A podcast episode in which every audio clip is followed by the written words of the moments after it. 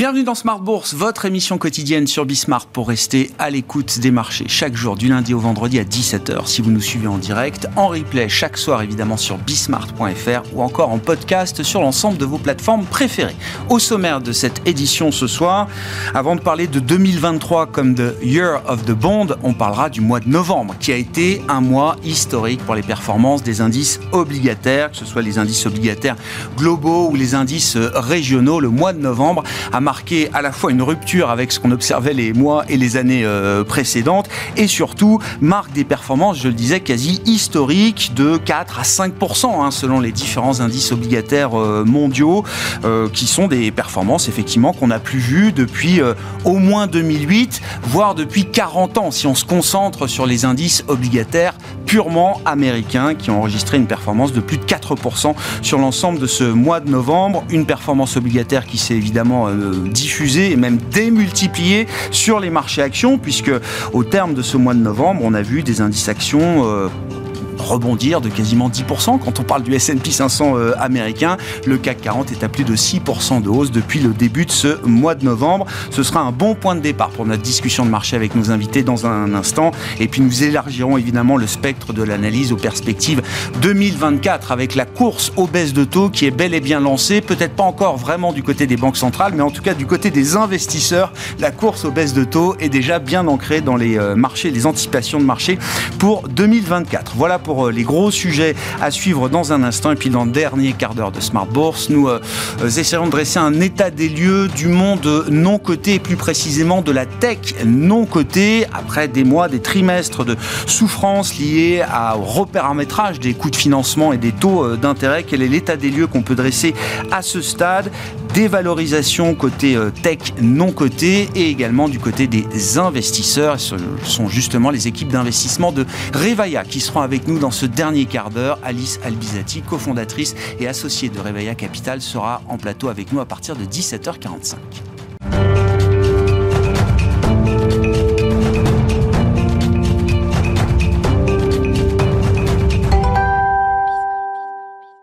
Mois positif, très positif, et une dernière séance du mois positive également pour les indices actions en Europe, notamment le résumé du jour avec Comme du Bois.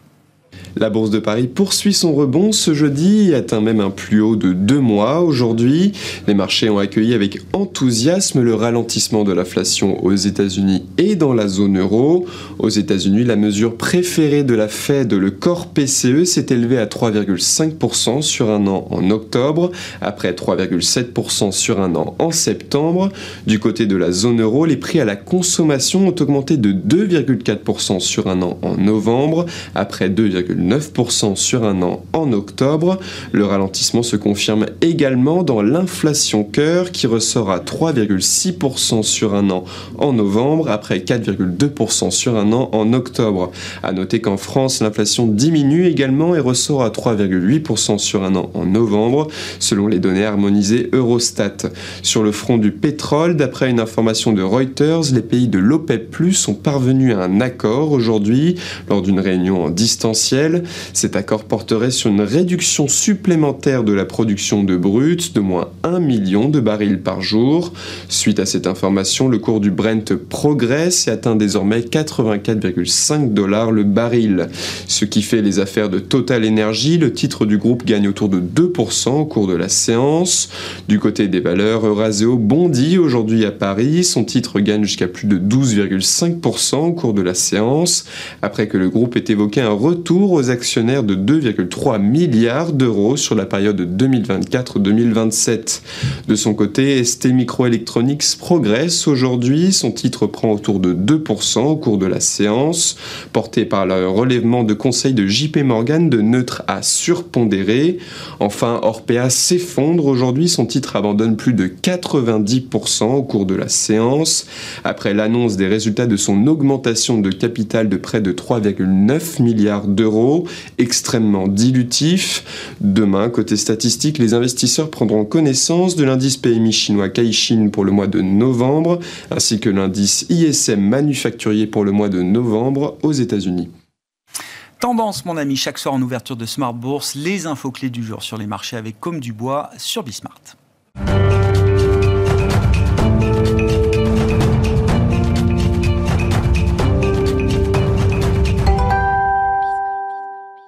Trois invités avec nous chaque soir pour décrypter les mouvements de la planète marché. Léa Dauphas est à nos côtés, chef économiste de TAC Economics. Bonsoir Léa. Bonsoir Grégoire. Et je le dis également, membre de l'association L'Éco Avenir. Exactement. Mais bien sûr, on en a parlé avec Pierre-Olivier Béfi qui préside euh, et qui a fondé cette association de démocratisation de la culture économique et financière. Allez voir, il y a plein de podcasts très intéressants sur les concepts euh, macro les plus simples, expliqués par les meilleurs économistes, euh, Léa en l'occurrence. Wilfried Galland avec nous, directeur stratégiste de Montpensier Finance. Bonsoir Wilfried. Bonsoir Grégoire. Merci d'être avec nous. Et Alexandre Taille nous accompagne également, gérant chez Sycomore. Bonsoir Alexandre. Bonsoir Grégoire. Je sais votre passion pour l'histoire et les personnages historiques, euh, Wilfried, et donc l'histoire, l'actualité est un peu. Certains me surnomment le Alain Decaux des marchés. Pardon. Voilà. On va vérifier ça tout de suite, euh, Wilfried. Parce que l'actualité est assez espiègle. En, en, 48 heures, on a effectivement la disparition de deux titans du siècle dernier, chacun dans leur domaine. L'investissement pour euh, Charlie Munger, la diplomatie les relations internationales pour euh, Henry Kissinger. Euh, deux personnes qui ont un, vécu un âge d'or qui, qui n'est plus l'âge d'or de l'investissement fondamental en action pour euh, Charlie Munger. Et j'allais dire l'âge l'âge d'or de la construction des relations internationales modernes pour Henry Kissinger, avec notamment le rapprochement euh, historique euh, Entre avec la Chine. Avec la Chine, exactement.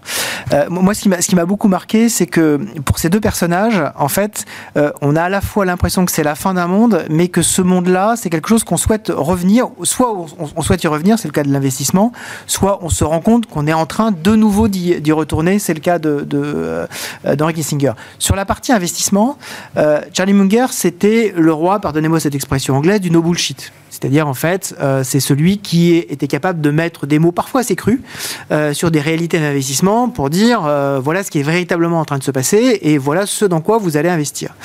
Et en fait, c'est quelque chose que finalement, au-delà d'une période qui effectivement était une période très marquée de l'histoire économique américaine, marquée parfois par des, montées ou des baisses de taux assez significatives et, des chutes également parfois assez spectaculaires, mais au-delà de ça, c'est quelque chose qu'on souhaite, je trouve, retrouver aujourd'hui, ce, côté justement euh, authentique dans les recommandations ou dans les analyses d'investissement.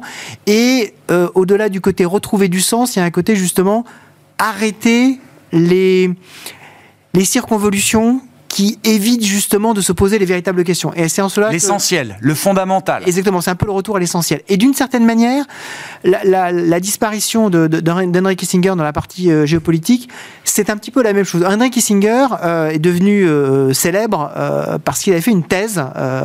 Donc Henry Kissinger, il avait une histoire assez compliquée. Hein. Il, il, est né effectivement en Allemagne. il a dû, il a dû émigrer. Il a fui le nazisme, oui. Exactement, il a fui le nazisme. Il a été en voilà, il s'est il a, il a, dû faire la Deuxième Guerre mondiale, et ensuite il a fait Harvard. Il a fait une thèse à Harvard en 1954 sur euh, le système politique européen entre 1812 et 1822, c'est-à-dire en fait le système du traité, du traité de Vienne. Comment est-ce que le congrès de Vienne, cette espèce de congrès qui a duré quand même six mois, hein, comment est-ce qu'il a... Euh, euh, permis finalement une espèce de stabilité européenne et le retour de la gestion des rapports de force et de l'Europe puissance? Et en fait, ce qu'on retrouve aujourd'hui, et lui, toute sa carrière, été comment je gère ces rapports de force pour sortir de ce monde-là et pour en faire un monde finalement euh, plus apaisé, euh, sachant que on a des rapports de force. Lui était confiant, euh, conscient de ça entre la Chine et les États-Unis, mais qu'il fallait les gérer. Et en fait, aujourd'hui, on retrouve ce monde, en fait, westphalien de rapport de force, mmh. ce monde de puissance, ce monde effectivement où on utilise la force pour obtenir des choses. Et c'est un monde très kissingerien qu'on vit, euh, qu'on vit aujourd'hui. Et c'est pour ça que c'est le monde qu'il a connu au départ. C'est le monde qu'il a connu au départ. C'est le monde qu'il a voulu gérer et faire évoluer. Et on retrouve ça aujourd'hui. Et je trouve ça assez intéressant que tout le monde se plonge dans les écrits de, de, de, de Kissinger aujourd'hui. Et euh, il disparaît aussi à un moment où on retrouve peut-être un certain dialogue entre euh, la Chine et les États-Unis le retour au minimum d'une ligne directe et d'un espèce de téléphone rouge. Euh, c'est effectivement, il était l'artisan du rapprochement, la fameuse partie de ping-pong entre Mao, euh, entre Mao et, et Nixon. C'était quand même celui qui, euh, qui a dit Je suis le seul secrétaire d'État qui a été servi par deux présidents différents. Voilà, je, je, je, je laisserai les auditeurs. La, la presse officielle chinoise, c'était Goodbye Old Friend hein, ce matin, ah oui, avec l'annonce de la mort. Il était absolument de, de vénéré. Il est allé plus de 100 fois en Chine. Et en fait, sa longévité, la, Chine est une culture qui, euh, qui apprécie euh, l'expérience et, la, et, la densité des expériences. Et là, en l'occurrence, c'est vrai que pour Kissinger, c'était difficile de faire mieux. Bon, Oui, je disais, l'histoire est un peu espiègle. C'est un beau d'œil. Euh, vous dites, on se retrouve aujourd'hui sur la dimension investissement, la dimension diplomatique, géopolitique, peut-être euh, bah, un siècle en arrière, j'en sais rien, mais en tout cas, au démarrage d'une époque qui a vu euh, ces, titans grandir et évoluer. Exactement. Et, auquel on se réfère pour justement peut-être mieux décrypter et peut-être mieux se positionner dans le monde d'aujourd'hui. C'est un peu tout le paradoxe. On a l'impression que un monde se termine, mais, mais dont les clés vont nous permettre de gérer mieux ce monde d'après. C'est beau, hein Fin de l'émission, on arrête. c'est beau comme l'antique. Mais, mais, pour une génération comme la vôtre, Alexandre, alors euh, Charlie Munger, évidemment, on connaît euh, Warren Buffett, a peut-être une aura encore euh, médiatique, mondiale, encore plus grande que Charlie Munger, mais les deux sont indissociables et les deux sont différents. C'est aussi ça qui est intéressant. Pour une génération comme la vôtre, forcément, ça, je, je ne sais pas ce que ça vous a inspiré, je ne sais pas si c'est une inspiration euh, euh, forte pour vous en tant qu'investisseur, mais c'est forcément des gens qui ont marqué les esprits de tous les investisseurs de la planète. On suit ce qu'ils font, quelles sont leurs positions, qu'est-ce qu'ils disent à chaque assemblée générale d'actionnaires, on lit la lettre. Enfin, c'est quand même un, même durant rituel. La crise euh, même durant la crise de SVB en mars, euh, il tenait l'Assemblée Générale Non, de Silicon Valley Bank, on s'est tourné vers ah bah bien sûr. Est-ce qu'il veut sauver les banques est-ce que, Chaque crise bancaire, on vient lui demander. Ah bah bien sûr, c'est extraordinaire. C'est pas tellement une question de génération, je pense. c'est plutôt une question de métier. Et en tant qu'investisseur, évidemment, on a regardé ce qu'ils font et on continue de regarder. Et, euh, et sur la disparition de Charlie Munger, nous, on aimerait bien que ça coïncide avec la renaissance du fondamental dans, dans la gestion, parce que ça, ça a disparu aussi un petit peu. Il le dit lui-même. Hein, ses, ses, derniers propos étaient de dire, euh, voilà, moi j'ai connu la période où on pouvait cueillir des fruits mûrs sur les branches basses des arbres. Cette période-là, c'est terminé. C'est terminé. Il y a une autre période qui commence, euh, et vous le disiez en introduction, c'est euh, un des grands pontes du siècle dernier. Ce siècle-là va aussi beaucoup plus vite. Donc on est dans le momentum, on est dans le bruit, on est dans Internet. Donc c'est compliqué de lire la feuille, de lire l'analyse, etc. Mais on se force à faire ça. Et on espère un retour parce que euh, on a eu quand même un très très gros, euh, une très grosse tendance de, de, de momentum sur le marché, euh, qui, qui, enfin où il y a que ce, ce facteur-là qui dirige le marché on aimerait que ça change un petit peu parce que c'est ce qui explique aussi euh, les difficultés euh, que, peut, que peut avoir la gestion active aujourd'hui. Et sur, euh, sur Henry Kissinger, il y, a, quelque chose qui est assez intéressant dans, dans tout a été intéressant, ah. ce que vous disiez, Wilfried. euh, mais en, en l'occurrence, ça, ça, se rapproche beaucoup de ce qu'on vit aujourd'hui. Euh, on a passé 2022 et même le début 2023 à comparer aujourd'hui à différentes périodes historiques. Si vous vous souvenez, on était là à dire mais c'est le choc pétrolier de 70, etc. En fait, ça me fait beaucoup plus penser à l'après-guerre euh, où on se retrouve dans des économies de grosse puissance, où ça ressemble à une espèce de, de, guerre froide. On va dire il y a deux blocs qui sont en concurrence sur la technologie, sur l'économie, sur l'énergie. On parle d'économie de guerre, d'économie de pénurie, d'économie de rareté. De... Et donc ça, euh, le fait que ça revienne, pour moi, c'est un indicateur des prochaines années. Et j'imagine qu'on y viendra plus en détail, mais même sur la politique des banques centrales, même si aujourd'hui elles nous parlent d'inflation, je pense que demain elles vont beaucoup plus nous parler de croissance même si leur seul mandat, et notamment le mandat de la BCE, c'est l'inflation. Que Dieu t'entende. Je, je pense qu'elle va parler de croissance à un moment donné, ça va être nécessaire. Bon, on peut revenir à des choses plus immédiates. Euh, Léa, non, mais qu'est-ce que ça vous inspire Oui, c'est.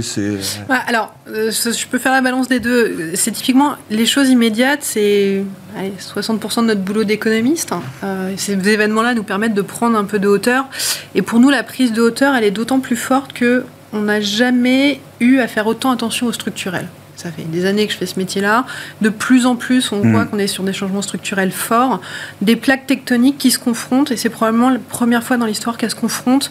Le monde multipolaire hiérarchisé, les contraintes technologiques, cette révolution technologique, le changement de paradigme et de politique économique, ses coûts euh, et ses problématiques euh, environnementales. Donc on voit bien que de plus en plus, une part importante de notre métier va être aussi d'intégrer du structurel dans du conjoncturel. Et mmh. voilà. L'histoire reste toujours un, un guide intéressant de ce point de vue-là. sachant qu'on est toujours plus ou moins en crise, hein, c'était, Raymond Aron qui disait dans ses introductions à la pensée sociologique, qui disait euh, euh, depuis le XVIe siècle, on, trouverait on, trou, on, chercherait en vain une génération qui ne penserait pas vivre, euh, vivre dans une crise assez profonde. Je pense qu'on est, euh, comme par hasard, le XVIe siècle, c'est les guerres de religion. Je pense qu'on est de nouveau dans cette, dans cette période-là. On s'est, on s'est habitué, c'était ce que disait Kissinger hein, dans, sa, dans, dans, son, dans son introduction à la thèse, il disait pour les peuples habitués à une certaine tranquillité, le retour du tragique est une expérience assez désagréable. Voilà, je pense qu'on est dedans. Nous sommes une génération qui comprend euh, ce genre de voilà, maxime, euh, effectivement. Bon, revenons-en euh, au marché, à l'immédiateté des, des, marchés. Non, mais Alexandre, je disais euh, The Year of the Bond, donc c'était ça, c'était les titres au début de l'année 2023. Ça s'est pas tout à fait passé comme prévu. On verra ce que 2024 euh, nous réserve en matière de, de retour euh, obligataire.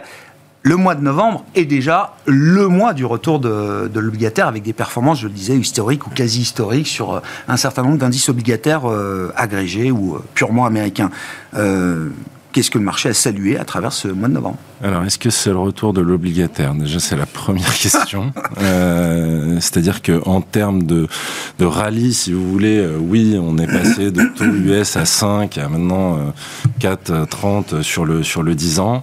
Ça ressemble plus à un rallye de Noël en avance. Euh, il n'y a pas eu de gros mouvements euh, ou un engouement très très fort pour les taux sur le mois de novembre. Euh, donc il y a eu du, un peu de short covering, mais les positions, notamment sur l'US 2 ans, restent très très short aujourd'hui. Ouais. Donc le marché anticipe des baisses de taux l'année prochaine mais c'est pas encore retranscrit sur le marché obligataire, notamment sur la partie courte. Ça s'est très vite retranscrit sur la partie longue et pas tellement euh, et pas tellement sur le 2 ans. Euh, et puis euh, là où je me suis trompé dans mes différentes interventions, euh, c'est que j'étais plutôt boule sur l'obligataire, ce qui était bien. Ouais. Mais par contre sur les actions, je n'étais pas. Euh, donc, on, en fait, ce qui, a, ce qui, a, récompensé le marché, c'est la tendance de ralentissement de l'inflation qui se poursuit et même qui s'intensifie hein, Ouais. en, en, zone euro. Au-delà des projections, euh, même des banques centrales, qui oui. sont... Euh, même des banques centrales. oui, oui, oui, oui. Donc, euh, donc la, la, le, la, désinflation, disons, est plus rapide qu'attendu et ça a été récompensé par le marché, c'est tout à fait compréhensible. Et donc, ça s'est démultiplié sur le marché action, ouais. hein, qui, a fait, qui a fait de très bonnes performances. Là où j'attendais plutôt une intensification du ralentissement économique. Ouais. Voilà, c'est là où je me suis trompé. Donc, euh, finalement, le, le, le, le, marché récompense ce, ce ralentissement de l'inflation et, pour moi, encore une fois, le rallye de Noël, bah, ça y est, il se termine là. Si le rallye se poursuit, c'est qu'il y a quelque chose de plus profond qui est récompensé, c'est-à-dire qu'on arrive vraiment, on confirme ce scénario ah. de Goldilocks, de soft landing, dont on parle aussi depuis quelques mois, et qui a l'air, au moins aux États-Unis, de se matérialiser. Enfin, 5% de croissance, 3% d'inflation, je caricature, mais on est en plein dedans. Mm. Euh, le fait qu'on soit pas à 2% d'inflation, c'est pas très grave. Une inflation à 3% n'a jamais cassé un cycle macroéconomique. Donc, euh, et, et, si donc ce rallye se poursuit, je, je, je, serais plutôt positif sur la première partie de 2024, ouais. où je pense qu'en fait, ça va continuer à être récompensé. Ce que vous dites, c'est que la détente obligatoire, il y, y, a le positionnement qui était très short. Oui qu'il l'est toujours. Et au-delà de ça, c'est simplement saluer la désinflation et pas prendre de paris encore trop fort sur une dégradation euh, profonde de la croissance. Le marché peut pas prendre de paris là-dessus aujourd'hui. Enfin, il est en train de se recalibrer, il est en train de chercher, mais la visibilité est très faible. Donc, savoir s'il y a quelque chose qui va casser euh, demain ou dans trois mois, euh, c'est quand même assez compliqué. Donc, pour l'instant, il parie sur un ralentissement en douceur, un, un, environnement ni trop chaud ni trop froid, ah, le Goldilocks typique, et donc euh, c'est ça qui récompense. Ouais. Léa, votre vue d'économiste, alors sur ce phénomène de désinflation qui s'est accéléré quand même depuis une paire de mois, qui euh, défie à nouveau les, les prévisions qu'on qu pouvait euh, avoir, ça va vite, plus vite que ce qu'on pouvait euh, imaginer. Et puis la grande question, où est-ce qu'on en est du cycle macro? Un cycle atypique euh, avec une fin de cycle qui peut-être s'allonge encore un mmh. peu plus dans le temps. Je, je pense que c'est exactement ça le sujet aujourd'hui, c'est que le marché n'a pas du tout en tête une intensification de la dégradation macro. Et je pense que c'est exactement la clé. Aujourd'hui, euh, donc nous, on, on, a des modèles pour tester ça et pour dire où est le, où est le cycle US. Aujourd'hui, le cycle US est rentré depuis le mois de novembre dans son bas de cycle. Donc le côté, euh, est-ce qu'on rentre bien dans un soft landing? Pour nous, il est validé par des modèles, on est dans ce bas de cycle-là. En moyenne, si on prend sur temps long, c'est des cycles qui durent trois trimestres maximum. La séquence cycle La séquence cycle dans laquelle on vient de rentrer, donc c'est plutôt Q4, Q1, Q2, c'est comme ça qu'on a matérialisé. Après, il y a la question comment on en sort.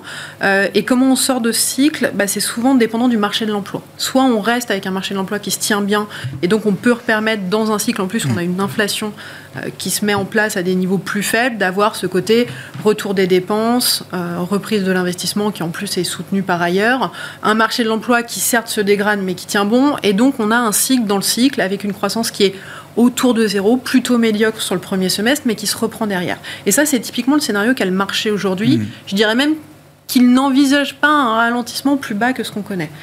Après, euh, qu'on arrive sur le terrain LT2 avec des NFP, donc des, des créations d'emplois nets qui vont chercher des niveaux entre 0 et 100 000. Je ne suis pas sûr que le marché ait la même approche aujourd'hui. Donc c'est pour ça, je pense qu'aujourd'hui, le marché a juste gardé soft landing, Goldilocks, il l'a en tête, il pense que c'est temporaire, et donc il a déjà le deuxième semestre en tête, dans lequel en plus, la Fed à un moment aura baissé les taux, et on a ce scénario d'inflation qui, euh, bon an, mal an, on revient à 2. C'est là où je pense qu'il faut être prudent, et que ça va être une année 2024 qui va être très volatile, parce que si ce, euh, scénario-là se matérialise, euh, on n'a pas la suite. En tout cas, la suite est mal pricée. Si on a vraiment un scénario de soft landing qui se met en place où la croissance se retrouve autour de zéro avec une inflation autour de 2, les banques centrales auront peut-être un peu de marge pour plus être aussi restrictives que ce qu'on a aujourd'hui, mais elles vont pas aller entamer des cycles de baisse de taux. Voire même, si on est sur une phase de reprise assez rapide, avec une inflation à 2, très vite, les niveaux d'inflation se reprennent, avec un marché du travail qui se tient bien, donc on repartirait sur une phase de hausse. Donc c'est vraiment un marché qui anticipe un premier semestre où tout se passe bien, qui n'a pas encore en tête le S2, et c'est normal d'ailleurs, mais qui va probablement trop vite. Quand on regarde les séquences historiquement sur les fins de cycle, on a toujours des étapes. On a la première étape qu'on a eue, le higher for longer, les banques centrales qui maintiennent ce discours-là pour ancrer. Celle-là, je pense qu'on peut dire qu'elle est finie. On a la deuxième étape dans laquelle le marché anticipe dès maintenant les baisses de taux, et c'est ce qu'il est en train de faire. C'est ce qu'on voit quand on regarde historiquement les séquences, c'est toujours ce qu'on voit. Sauf que là, par rapport à ce qu'on a avant, on a des banques centrales qui, certes, avec une inflation à 2 ont un peu de marge, mais encore une fois avec une inflation à 2 en bas de cycle. Vous dites en fait le marché price euh, trop de baisse de taux si c'est vraiment un soft landing et pas assez si à la clé c'est une vraie récession. Exactement. Et je pense que c'est ça aujourd'hui.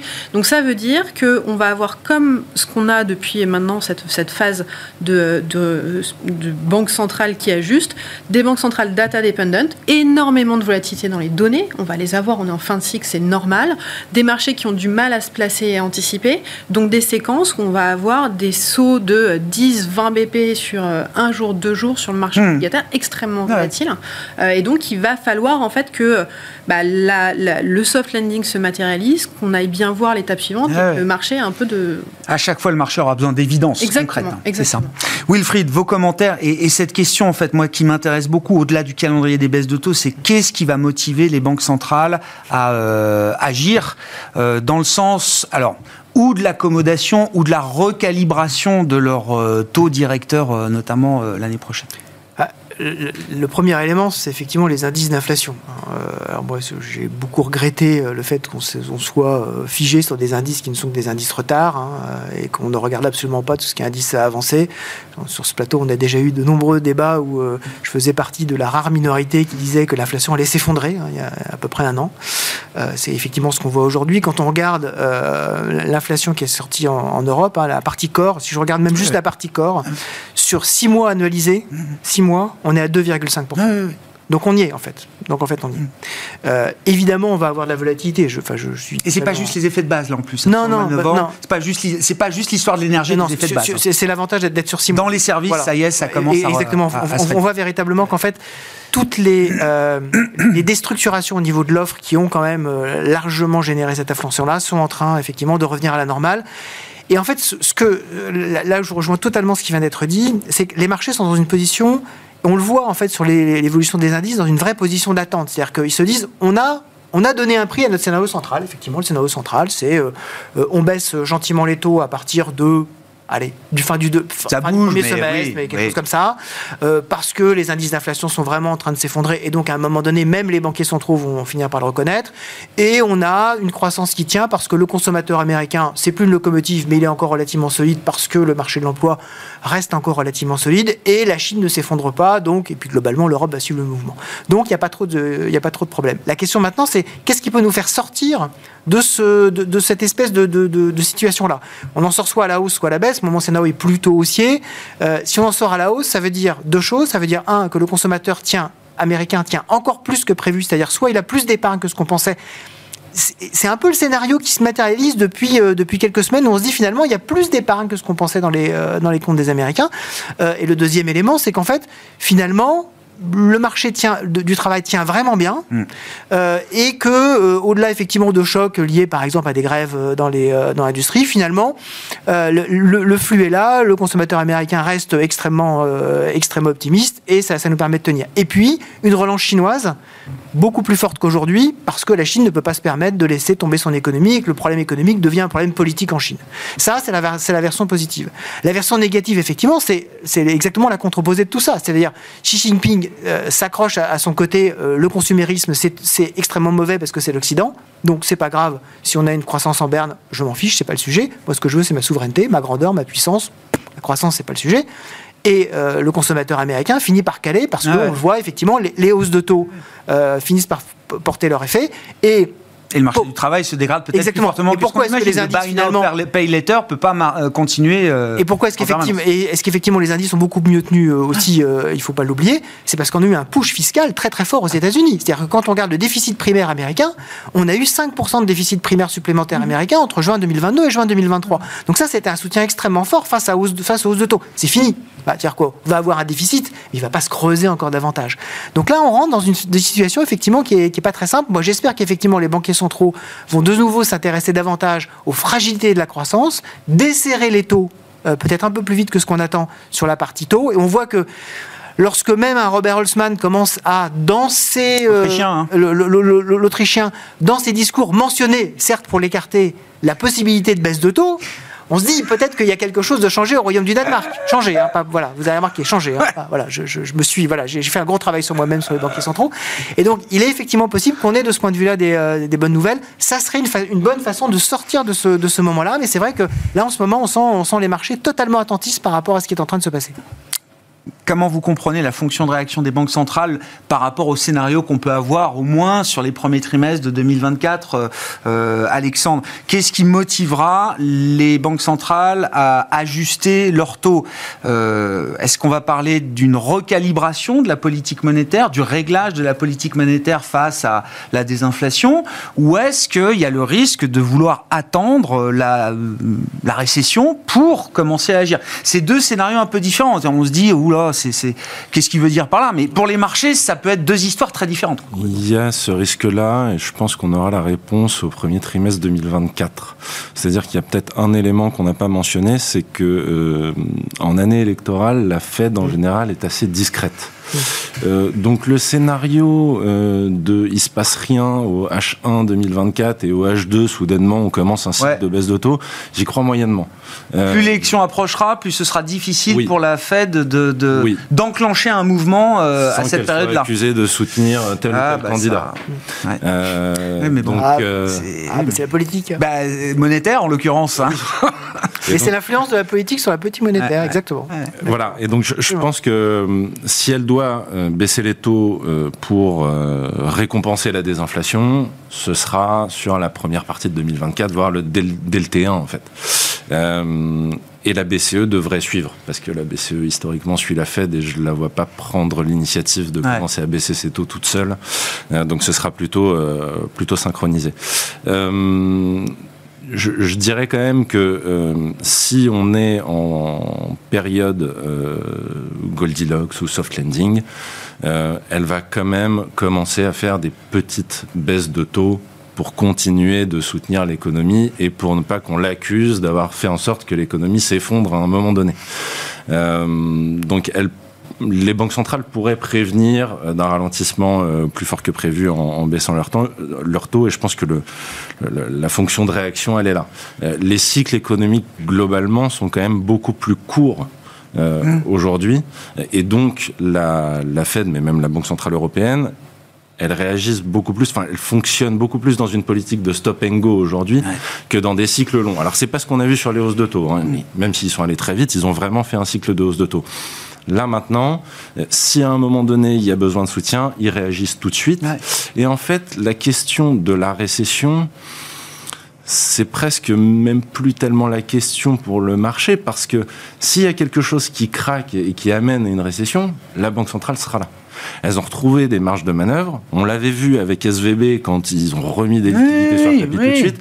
Ils le referont de la même manière un petit truc que je veux préciser, la réduction du bilan des banques centrales, même si leur bilan est encore bien plus élevé qu'à la période pré-Covid, la réduction de ce bilan, elle est très forte. Ah oui, oui. Euh, y compris la BCE. Ah bah, La elle BCE, est même euh, plus rapide en zone euro euh, qu'aux États-Unis. Oui, oui. critiquer, mais elle a fait le job. Passer de 8,5 trilliards à, à 7 euh, aujourd'hui, ça a été ça a été très rapide. Donc ça lui permet de pouvoir être beaucoup plus flexible euh, si jamais il y avait quelque chose qui ne se passait pas comme prévu. Sur euh, ouais, la fonction de réaction des banques centrales, euh, recalibration, accommodation, enfin, c'est deux histoires un peu différentes. Chris Waller, euh, gouverneur de la Fed, hier, euh, bon, qui n'est pas, qui est pas un tendre, hein, euh, normalement dans le paysage des, des banquiers centraux américains, lui, il, il adhère totalement à l'idée que de la recalibration on est parfaitement euh, installé dans l'idée du soft landing, selon lui, et donc, au fur et à mesure qu'on verra l'inflation baisser, converger vers 2, on attendra d'avoir la, confirmation, les évidences suffisantes pour pouvoir être soulagé par rapport à ça, mais la Fed pourra ajuster, tout à piloter les taux réels, simplement, sans que ce soit l'histoire de sauver l'économie, de la récession, euh, etc.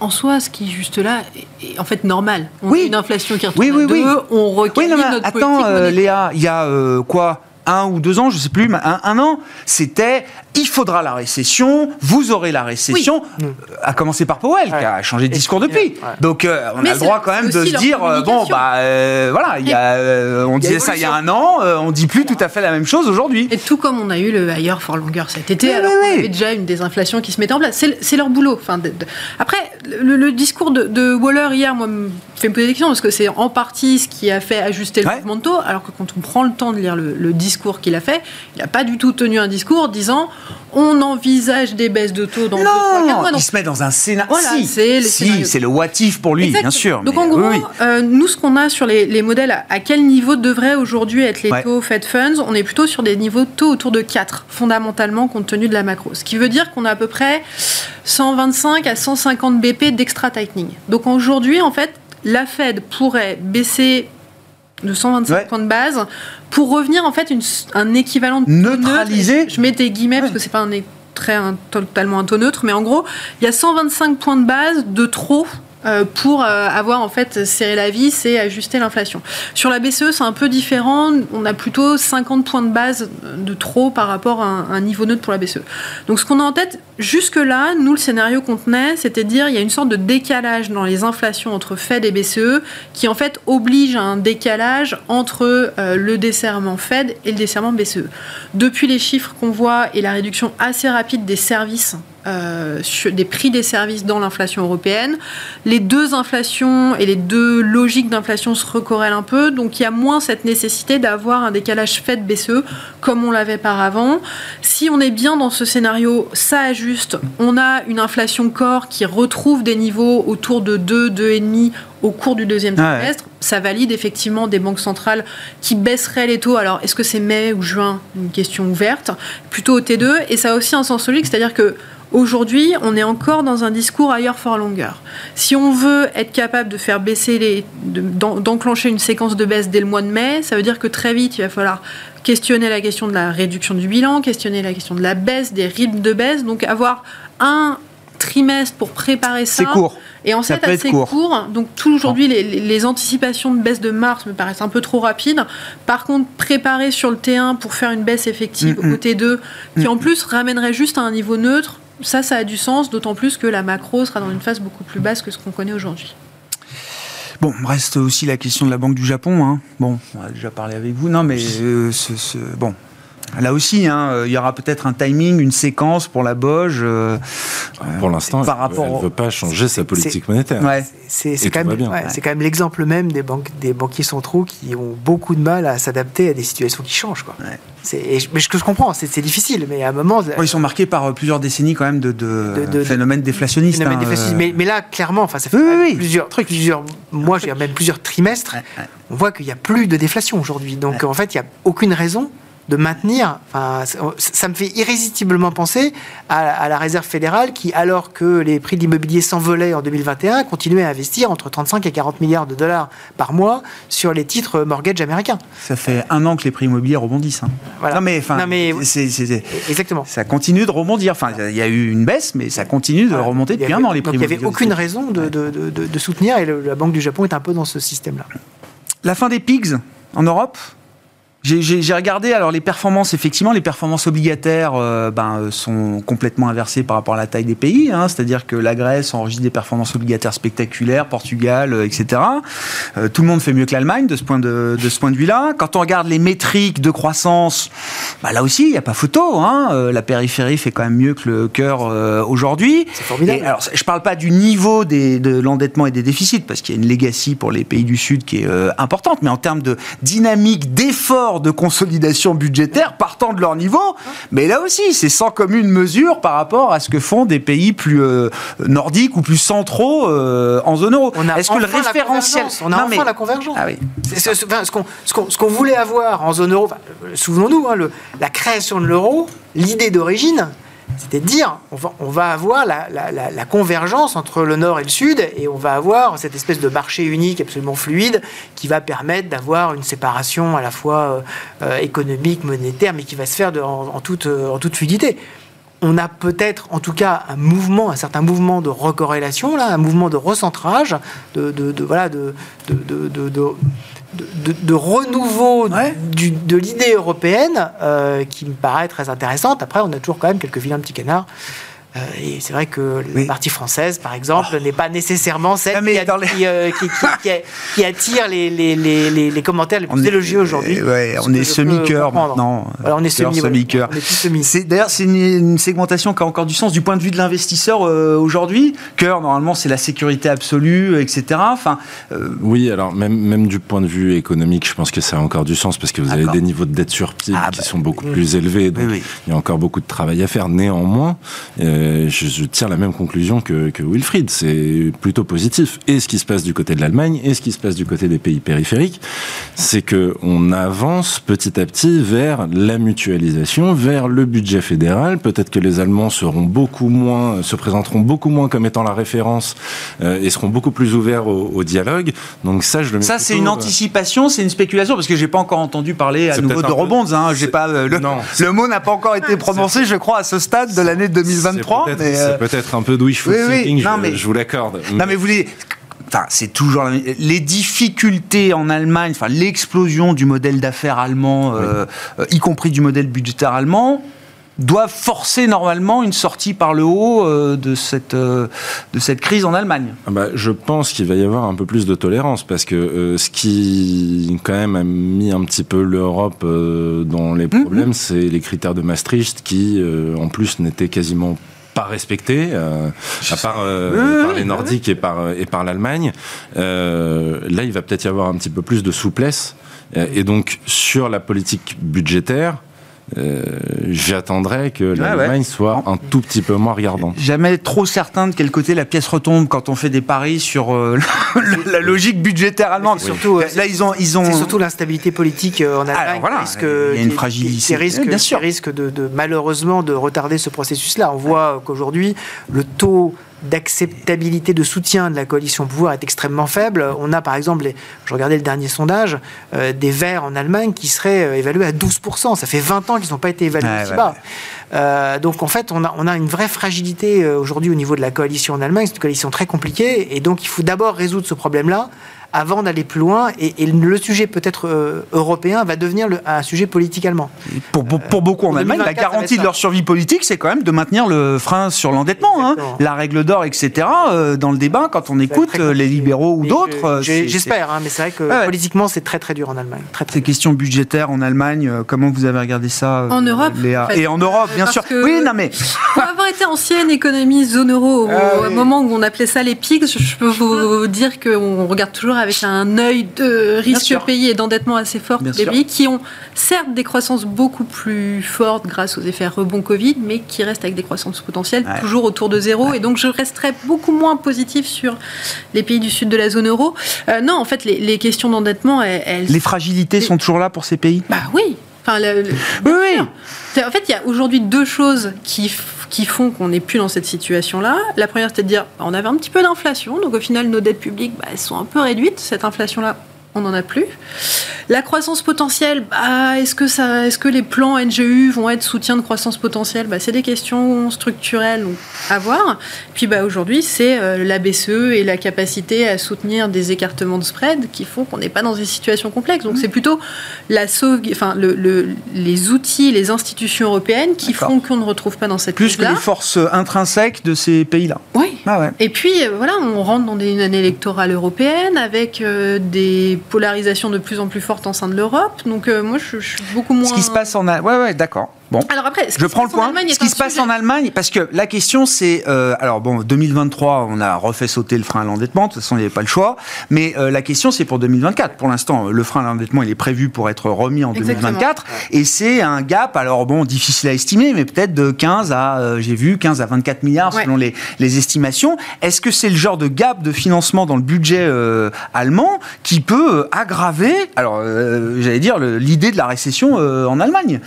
Bah, c'est pareil, on parle de récession en zone euro en Allemagne, ça fait un an qu'on y est. Enfin, là, là, je- je- Ah bah oui, moi j'ai du mal à voir. en fait, que ça la- peut la- s'aggraver encore plus, quoi? Bah, Alors aujourd'hui, on va être dans une situation un peu différente, c'est-à-dire que l'Allemagne va y arriver. On, est- enfin, on parle de niveaux de dette qui sont entièrement soutenables. On Ah oui, parle oui. de Puis ils ont de hein. mécanismes Non, non, mais ils sont riches, y hein. arriver. Oui, Donc, oui, y a pas de Moi, je suis problème. pas inquiète aujourd'hui pour l'Allemagne. Enfin, je, je- je- moi, je m'inquiète plus de comment on fait pour Ouais. avoir une construction européenne qui nous amène aux eurobonds avec des défis euh, structurels qui sont majeurs qu'on n'envisage absolument pas et qu'on ne sait pas comment euh, trouver Mm. qu'une problématique allemande qui avec quelques fonds spéciaux, même si la Cour a de nouveau mis Ouais, le ouais. là-dessus, c'est pas un sujet.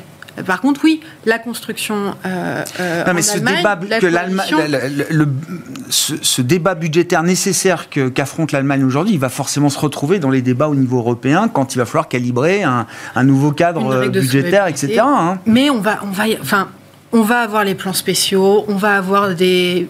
c'est- En fait, c'est typiquement ce qui va se passer aujourd'hui quand on parle de répression financière. À un moment ou à un autre, les institutions européennes vont flécher les investissements vers des investissements verts, des investissements technologiques. On va les sortir des critères. C'est quand on est au pied du mur qu'on Oui, oui. qu'on y arrive. Donc, je- On est déjà dedans. hein. j'ose espérer qu'on y arrive, mais encore une fois, c'est de la construction européenne. Ou alors, c'est au pied du mur qu'on voit le mieux le mur. Bon, terminons peut-être un, mot de la logique d'investissement. Peut-être on n'a pas, pas beaucoup parlé du marché. Si, on va parler du marché obligataire. Euh, il faut rester ouvert euh, pour les scénarios macro 2024. hein, euh, je comprends comment ça se traduit dans une logique et un positionnement d'investisseurs aujourd'hui pour vous, Alexandre. Très rapidement, en termes de, de perspective, sur, sur la partie taux et crédit, globalement, on va plutôt chercher le portage, c'est-à-dire que la réduction de spread, on l'a eu, et on l'a eu un peu plus vite que ce qu'on pensait d'ailleurs. Ouais. C'est, euh, donc là, on est euh, peut-être un peu moins, un peu moins confiant, un peu moins positif. Disons qu'on attend juste le, le rendement qui est, qui est affiché et, et pas beaucoup plus. Sur la partie action, nous, euh, aujourd'hui, on aime bien l'Europe. Euh, on aime bien l'Europe parce que euh, quand on regarde le pricing du marché européen, bah, il price déjà la récession, euh, assez fortement d'ailleurs. J'allais dire sur toutes les tailles de capitalisation, Ouais, hein, quelles qu'elles ouais. soient. D'une part, d'autre part, le marché n'a pas des attentes très élevées pour la croissance de bénéfices l'année prochaine, donc on peut avoir des surprises positives là évidemment. Je fais appel au stock picking, au Mm. secteur picking, mais il y a même, je, pense, certaines euh, erreurs d'interprétation dans un secteur comme la construction, par exemple, où on voit des marges négatives euh, l'année prochaine. Euh, en fait, la baisse des coûts est quand même très importante, donc on peut avoir des surprises positives. Pareil sur le secteur des semi-conducteurs. Euh, notamment les semi-conducteurs pour l'automobile, hein, pas ceux de l'intelligence artificielle qui ont plutôt bien marché, mais euh, là on a des choses intéressantes puisque le, on va dire le gros négatif c'est euh, ils perdent des parts de marché à cause de la Chine, sauf que la Chine pour mettre en place des boîtes comme ça il lui faut 2-3 ans, donc il y a encore du temps et, et il y a probablement des parts de marché à aller chercher. Donc on a des choses assez intéressantes. Euh, les attentes sont plus élevées quand même aux États-Unis. Ah ouais. Euh, donc pour aller matcher ces attentes-là, je pense que c'est euh, typiquement le, le euh, on va dire le, le- le schéma classique où les attentes sont assez élevées en début d'année et elles baissent au fur et à mesure de l'année.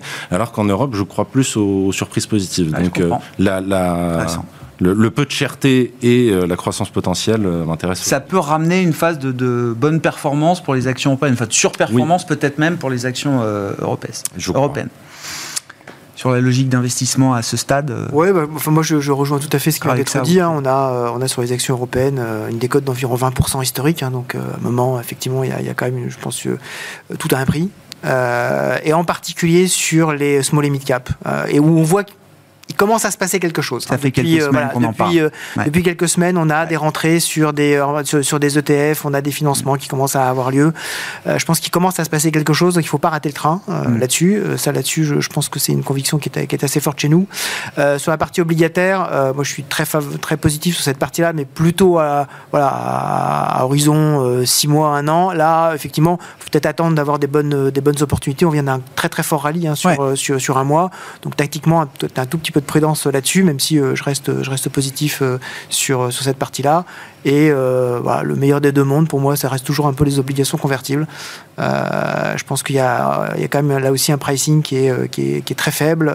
il y a des opportunités. C'est des bons instruments dans l'environnement actuel Il y a des bons, des bons instruments asymétriques, justement, dans l'environnement actuel, si, si, on croit effectivement à ce que, effectivement, là, il n'y ait pas de, de crash fondamental. Si on n'a pas de crash et si on a des taux qui se baissent un petit peu, c'est plutôt pas mal. Merci à vous trois d'avoir été les invités de Planète Marché ce soir. Léa Dofas, chef économiste de TAC Economics, Wilfried Galland, directeur stratégique de Montpensier Financier, Alexandre Taïeb, gérant chez Sycomore.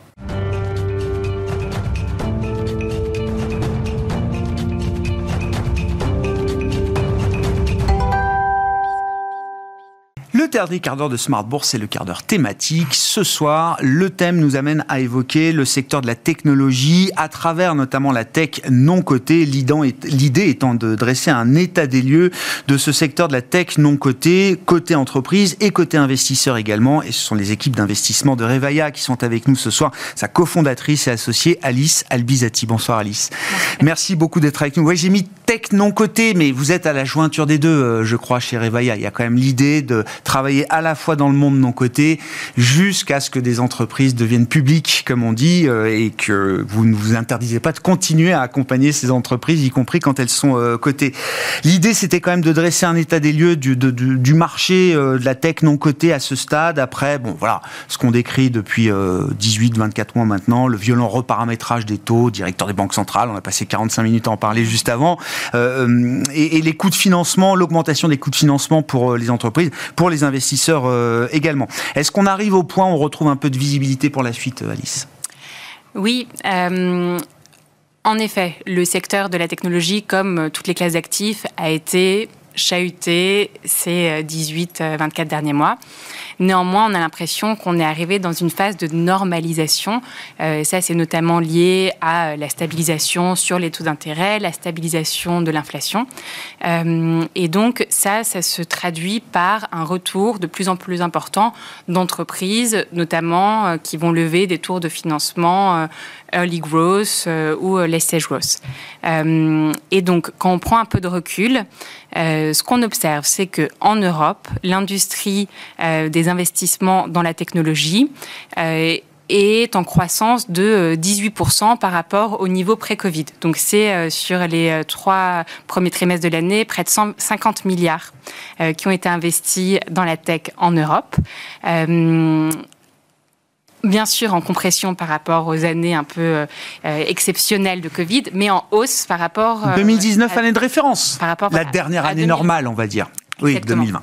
Et ce qui est intéressant d'observer, c'est que l'Europe, c'est la seule géographie euh, qui est en croissance. Quand on compare ce qui s'est passé aux États-Unis, en Asie euh, ou dans le reste du monde, en fait, les, ces autres géographies vont plutôt être en stabilisation ah. ou en déclin. Donc nous, on est en train de reprendre des parts de marché. Euh, avec également un euh, trou de financement euh, qui est en train de se rétrécir. Donc il y a de plus en plus également d'investisseurs locaux, notamment dans les tours de growth. Donc ça va être plus de 60% des tours de growth qui sont faits par des fonds européens, là où, dans cette année pré-Covid, on était plutôt à moins de 50%. Donc ça, c'est des tendances qui sont intéressantes. L'Europe est devenue de plus en plus autonome en matière de financement de la croissance et de financement de l'industrie technologique euh, au cours de ces trois dernières années. Exactement. On est toujours à un niveau bien plus faible que ce qui se passe aux États-Unis. Et ça, par exemple, si on regarde les allocations euh, des asset managers dans l'alternative, en Europe, c'est 8% des allocations qui sont dédiées à la tech, donc à peu près 200 milliards. Aux États-Unis, on est plutôt sur 16%, 1000 milliards. Donc il y a quand même un recul, mais ce recul est en train de se rétrécir et avec plus d'autonomie en effet. Qu'est-ce qu'on peut dire des, valorisations euh, Vous évoquiez les, tours de table. Qu'est-ce que vous voyez sur le terrain, effectivement, alors en matière de, levée? Il faut dire qu'il y a aussi de plus en plus de start-up hein, euh, en Europe. Hein, euh, depuis ces trois dernières années, effectivement, il y a plus de start-up, j'imagine, en Europe qu'il y en avait en 2019. donc des besoins de financement, effectivement, qui sont croissants de ce point. Qu'est-ce que, qu'est-ce que vous regardez. Qu'est-ce que nous disent les niveaux de valorisation aujourd'hui que vous pouvez observer, Alice? Alors, comme toutes les classes d'actifs, les niveaux de valorisation ont baissé. Euh, et euh, ça, c'est une euh, compression des multiples mhm. qui vient corriger quelques années qui ont pu être excessives, qui, dans certains cas, va se matérialiser par des down rounds, donc il reste encore une minorité des cas, donc des entreprises qui lèvent des tours de valorisation successifs à des valorisations plus basses qui sont des situations que nous, on a évitées dans notre portefeuille en appliquant une discipline financière importante. Euh, néanmoins, ce qu'on va observer, c'est qu'on a cette compression des multiples, mais qu'on est continue à être sur des sous-jacents qui sont très porteurs mhm. et donc en très forte croissance. Euh, et donc, la hausse du sous-jacent va plus que compenser la baisse des multiples. Euh, et donc, en ce moment, nous, on pense que c'est un moment opportun pour investir dans cette classe d'actifs parce qu'on a ce point d'entrée qui est attractif. Il y a toujours de la croissance, mais la valorisation, elle est où par rapport à l'historique euh, aujourd'hui euh, Voilà, on est sur du coup sur des valorisations. Si on regarde sur ce qui s'est passé sur les séries B, séries C en Europe, on est revenu sur les niveaux pré-Covid, donc on est en dessous des médianes euh, long terme. D'accord. Mais qui ont été très influencés, j'imagine, par les deux dernières années ou les deux, trois dernières années, effectivement. on revient sur. Je comprends. Exactement. Et aujourd'hui, sur les valorisations, quand on compare aussi Europe par rapport aux États-Unis, les États-Unis, à niveau de maturité euh, similaire, donc série B, ces entreprises, elles lèvent avec des valorisations qui sont en moyenne deux fois plus élevées que les sociétés européennes. Mm. Nous, on pense qu'il va y avoir un rattrapage de l'Europe, mm. comme ce qu'on a déjà évoqué. Et donc ça aussi, ça peut être une opportunité intéressante. En tant qu'investisseur, comment vous euh, évaluez aujourd'hui les, entreprises? Est-ce que c'est avant tout sur la base de leur croissance? Vous l'avez dit, le sous-jacent en termes de mm. croissance, c'est la première métrique que vous avez citée, euh, Alice. Quelle place a pris la rentabilité également dans la manière de valoriser des sociétés et d'y investir? Alors, c'est une question intéressante. Ce qu'on va hum, trouver, c'est que l'équilibre entre croissance et rentabilité devient de plus en plus important. Donc on n'est plus du tout dans les phases où c'était l'hypercroissance à tout prix. Aujourd'hui, la rentabilité et la trajectoire de rentabilité devient un critère qui est de plus en plus important. Néanmoins, les sociétés qui réussissent à être dans des rythmes de croissance soutenus sont celles qui vont bénéficier d'une prime en termes de valorisation. Mm. Oui. Voilà. Oui, non, mais la croissance compte toujours. Il n'y a pas de doute là-dessus. Ouais. Et, euh, et c'est nous ce qu'on ce qu'on observe. Euh, enfin, ce qui nous intéresse particulièrement euh, chez Revaya, ça va être les entreprises du logiciel. et on voit que les entreprises du logiciel qui ont ces bons métriques, qui vont avoir des rule of 40, donc cet critère entre croissance et rentabilité supérieur à 40%, continuent de bénéficier de niveaux de valorisation mmh. élevés. 10 euh, fois, 15 fois, parce que c'est des perspectives de création de valeur et de flux de trésorerie très importants dans les années à venir. Hmm. Qu'est-ce qui vous intéresse particulièrement dans les softwares? C'est un secteur qui a, Alors moi, je me... moi, ma référence, c'est les marchés cotés, hein, mais je... je sais que ce qu'on a vu sur les marchés cotés, ça se retrouve aussi dans le monde non coté. C'est un secteur qui a beaucoup souffert, euh, les softwares. Qu'est-ce qui vous intéresse? Alors, il y a la question de la valorisation, mais vous imaginez que les fondamentaux du secteur sont intacts C'est la question, les questions qu'on s'est posées autour de ces années de, de polycrise euh, pour dire est-ce que les méga tendances qu'on avait identifiées euh, avant Covid, est-ce qu'elles restent valables à la sortie du, Covid? Qu'est-ce que vous dites de ce point de vue-là? Alors, nous, ce qui va nous intéresser, c'est investir dans des entreprises qui vont avoir ce potentiel de leadership durable et donc qui sont euh, positionner sur euh, des tendances euh, porteuses très long terme, euh, avec telles que la digitalisation des entreprises, telles que la transition écologique, telles que la santé. Et ça, souvent, ces entreprises de logiciels, elles sont capables de porter ces tendances porteuses. Mm.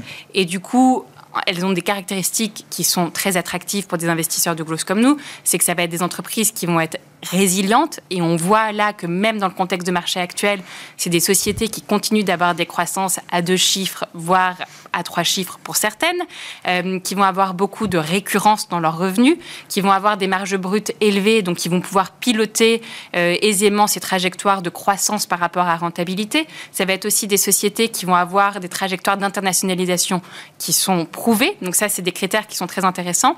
Euh, et par ailleurs, c'est des sociétés aussi où on continue d'avoir des perspectives de sortie attractives, et notamment une tendance qu'on observe ces derniers temps, c'est qu'il y a de plus en plus de fonds de private equity type euh, buyout euh, growth tech qui s'intéressent à nos sociétés et donc ça qui viennent ajouter des perspectives de sortie aux perspectives de sortie traditionnelles que sont euh, les introductions en bourse et les rachats par des grands corporates tels que les GAFAM. Donc d'avoir des options supplémentaires dans la sortie aujourd'hui, c'est quand même important. Bah, c'est critique puisque on sait que ces sociétés ne, enfin, on, nous, on s'efforce à leur apporter des trajectoires de pérennité, mais il y a un moment où l'événement de liquidité euh, majeur reste un objectif, et c'est un mmh. objectif sur lequel nous, on travaille en tant que fonds de growth, euh, au board, présent euh, à accompagner la création de valeur. Des, des, gros fonds de private equity, je pense à EQT qui en a beaucoup parlé, qui remettent en cause même l'idée d'une euh, d'une sortie par la bourse, estimant que les marchés boursiers dysfonctionnent aujourd'hui. Donc, essayent de trouver des dérivatifs pour, pour créer d'autres options de, de sortie. Est-ce qu'à votre stade d'investissement, growth, comme vous dites, Alice, est-ce que c'est déjà le moment où on peut consolider aussi, par exemple, ou participer à la consolidation d'un secteur comme celui des softwares. Exactement, et c'est aussi euh, quelque chose qui nous plaît dans ce secteur, c'est que on pense qu'il y a beaucoup de pistes de croissance organique, mais également de la création de valeur qui s'effectue par de la croissance externe. Donc euh, nous, dans notre portefeuille, sur les 24 derniers mois, on a pu effectuer huit opérations de build-up, donc de rachat de sociétés par nos sociétés en portefeuille, soit pour accélérer la roadmap produit, euh, c'est euh, la raison numéro un de ces opérations de croissance externe, ou bien également pour accélérer la croissance internationale. Mm.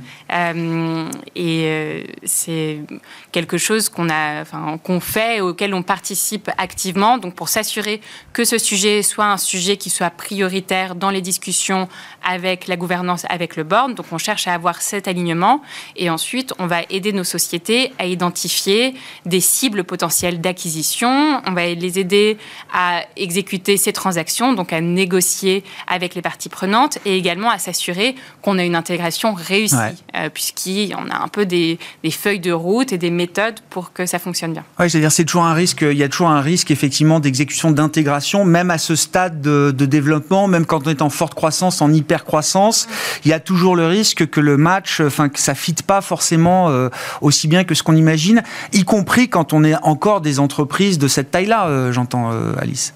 Oui, bien sûr. On sait que, la, comme toute opération de M&A, les opérations, c'est délicat euh, et euh, ça prend beaucoup de temps. Donc ça peut être très consommateur euh, d'énergie et de bande passante du côté des équipes dirigeantes. Et donc il faut essayer de minimiser les risques et de maximiser les chances de succès. Hmm. Merci beaucoup Alice, merci d'être venue euh, nous parler de la tech, l'industrie de la tech et du financement de la croissance de l'industrie euh, technologique en France et en Europe. C'est votre terrain de jeu chez euh, Revaya, vous êtes investisseur growth, cofondatrice et associée de Revaya, Alice pardon, Albizati, qui était l'invité de ce quart d'heure thématique de Smart Bourse ce soir. Merci.